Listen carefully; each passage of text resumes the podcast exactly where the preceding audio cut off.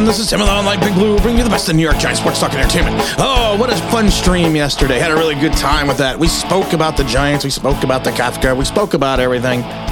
Last 45 minutes was a blast because of the fact that we basically subscribers were just naming Giant players. Just throwing out names of Giant players, and I was giving out their names, their numbers, their colleges, how they were effective in the pros for the Giants. I probably got 98% of what was being pitched to me right. Even going back to the old timers, some of the guys from the 50s, but it was a lot of fun. One thing I wanted to talk about, because there's two things we want to talk about today. Two things.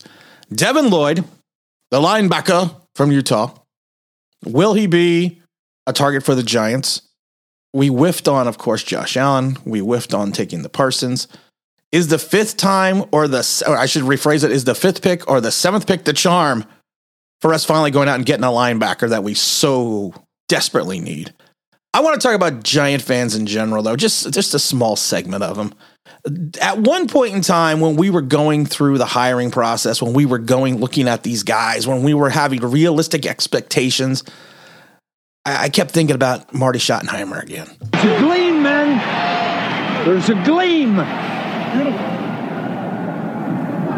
Let's get the gleam, all right? Let's go. I saw the gleam like Marty did, that we had fans that were setting realistic expectations, that were being smart, that were understanding the process, that knew kind of it made me feel all warm inside. And then I did the Mike Kafka video. Oh, dear Lord. And I said nothing wrong in the Kafka video. All I said is a guy has no experience. Pep Hamilton had more experience. I thought he would be a better choice, especially if you're trying to build a offense and rebuild a damaged quarterback in Daniel Jones or drafting a quarterback. I thought Pep would be the guy. I said, you know what? Only time will tell if Kafka is going to be the guy or if Dable's going to call the plays. All I said was the fact that we just have to wait and see because no one can tell me he's going to be fantastic and no one can tell me he's going to be a dud. I was told I was being salty. I was being mean. The roller coaster was riding again. No, the roller coaster never rides. I give you my opinion. I tell you what my opinion is and I stick neck to my convictions. I don't change my convictions twice in the same sentence. I tell you what I think and I tell you what I feel. And it was the intelligence of the fans a few weeks ago that made me smile because it's like, okay, people are finally getting it. Some fans are starting to finally understand that, you know what, it's everything in here is a crapshoot. So you can be excited about something, but you have to have tempered enthusiasm. And I love it because Dable and the Shane have been saying the same thing. We need to have realistic expectations. They're trying to set realistic expectations for this team, but the fan base, I'm not saying all fan base. I say a very small, maybe a very 5% of the fan base. And of course, those are always the most vocal. Just don't get it. And that just made me sad. The New York Football Giants have been looking for linebackers for years. And we just seem to always pass on them. We always seem to just let them go by the wayside. And kind of, you know, I mean, we used to draft linebackers. We used to draft linebackers all the time. All the time. And if you go back to the 86 team, there was guys, and I've said this before, there was guys on the 86 team who could have started in the league, but they were stuck behind the likes of Carson Banks, Taylor, and Reasons. That's the problem. You had Robbie Johnson, Byron Hunt, Andy Hedden, Steve Diossi, guys that could have started. Guys that were 6'4", 245 that could have started for multiple teams, but the Giants drafted these guys because they understood the importance of the Giant linebacker, going back to Sam Huff. And we've kind of let that go for the last 30 years, if not more. We find linebackers either in the later rounds or we have to go out and basically find someone else's linebacker and make them the Giant linebacker of yore. So Devin Lloyd is sitting there. And I was thinking, like I said, I'm going to try to do a draft profile video a day. And Devin Lloyd is sitting there. Devin Lloyd is not at the Senior Bowl.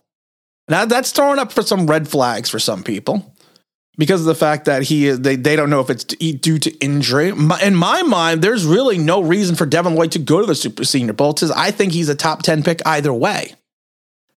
So why, if your draft stock is kind of cemented, would you decide to go to a place where you could potentially lose some of your positioning for the draft? I mean, you still have the combine. You still have your pro days. Lloyd is a fifth-year junior coming out. Extremely athletic, quick, agile. He could play in the passing game. He's a guy that initially I think a lot of people kind of had him just slated as a two-down linebacker. But I think this year alone, he has shown that that is not the case. He had 4 interceptions this year. 2 went for touchdowns. And he had Stanford.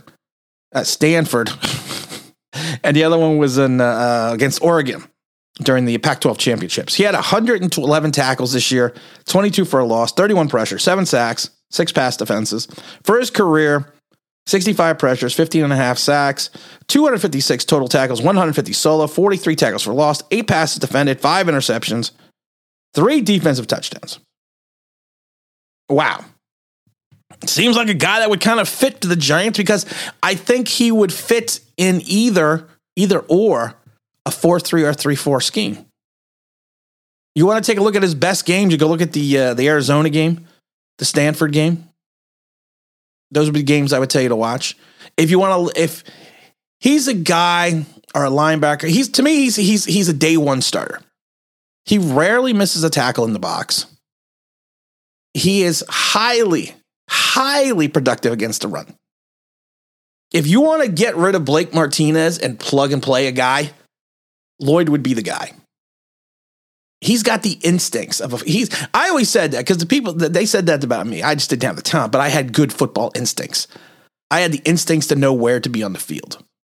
I could quickly diagnose plays and then locate the football, and that's what he does, except he's got immense talent, and I didn't. He will have... He's got a little bit of a, it's not a bad thing, and something could be taught. He's got a little bit of a hesitation, and he doesn't locate the ball as quickly at times as he should and diagnose the plays. But that, I think, is just going to come with more and more time. And he's just tough. He's just a tough kid. He's another one. We talked about the Linderbaum yesterday, who plays through the whistle. Here's another kid that does the same thing. He plays hard and shows emotion, no matter if it's the first minute of the quarter or the last minute of the fourth. There's a competitive toughness about him, which I like. He just plays hard.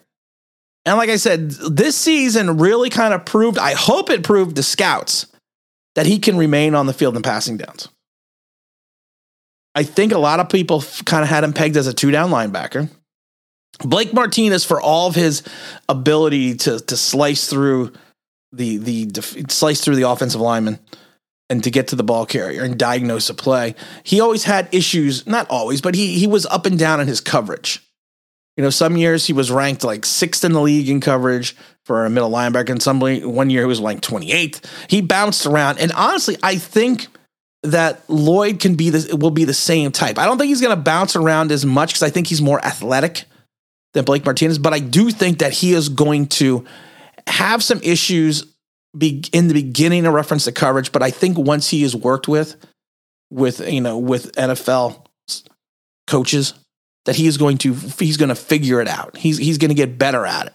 He's going to show better awareness if it's going to be a zone or if he's going to be man to man. I think it'll come to him with time. But like I said, but if you really want to talk about it, he's just a physical defender. He plays downhill. He's a deficient tackler.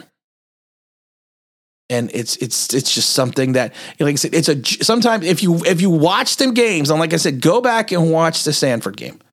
And that'll really just kind of sum up what you're getting. That will really sum it up. He's great at disengaging so he can get to the ball carrier. He's, like I said, he just needs to, and all these things will come with time. He's fantastic at the point of attack.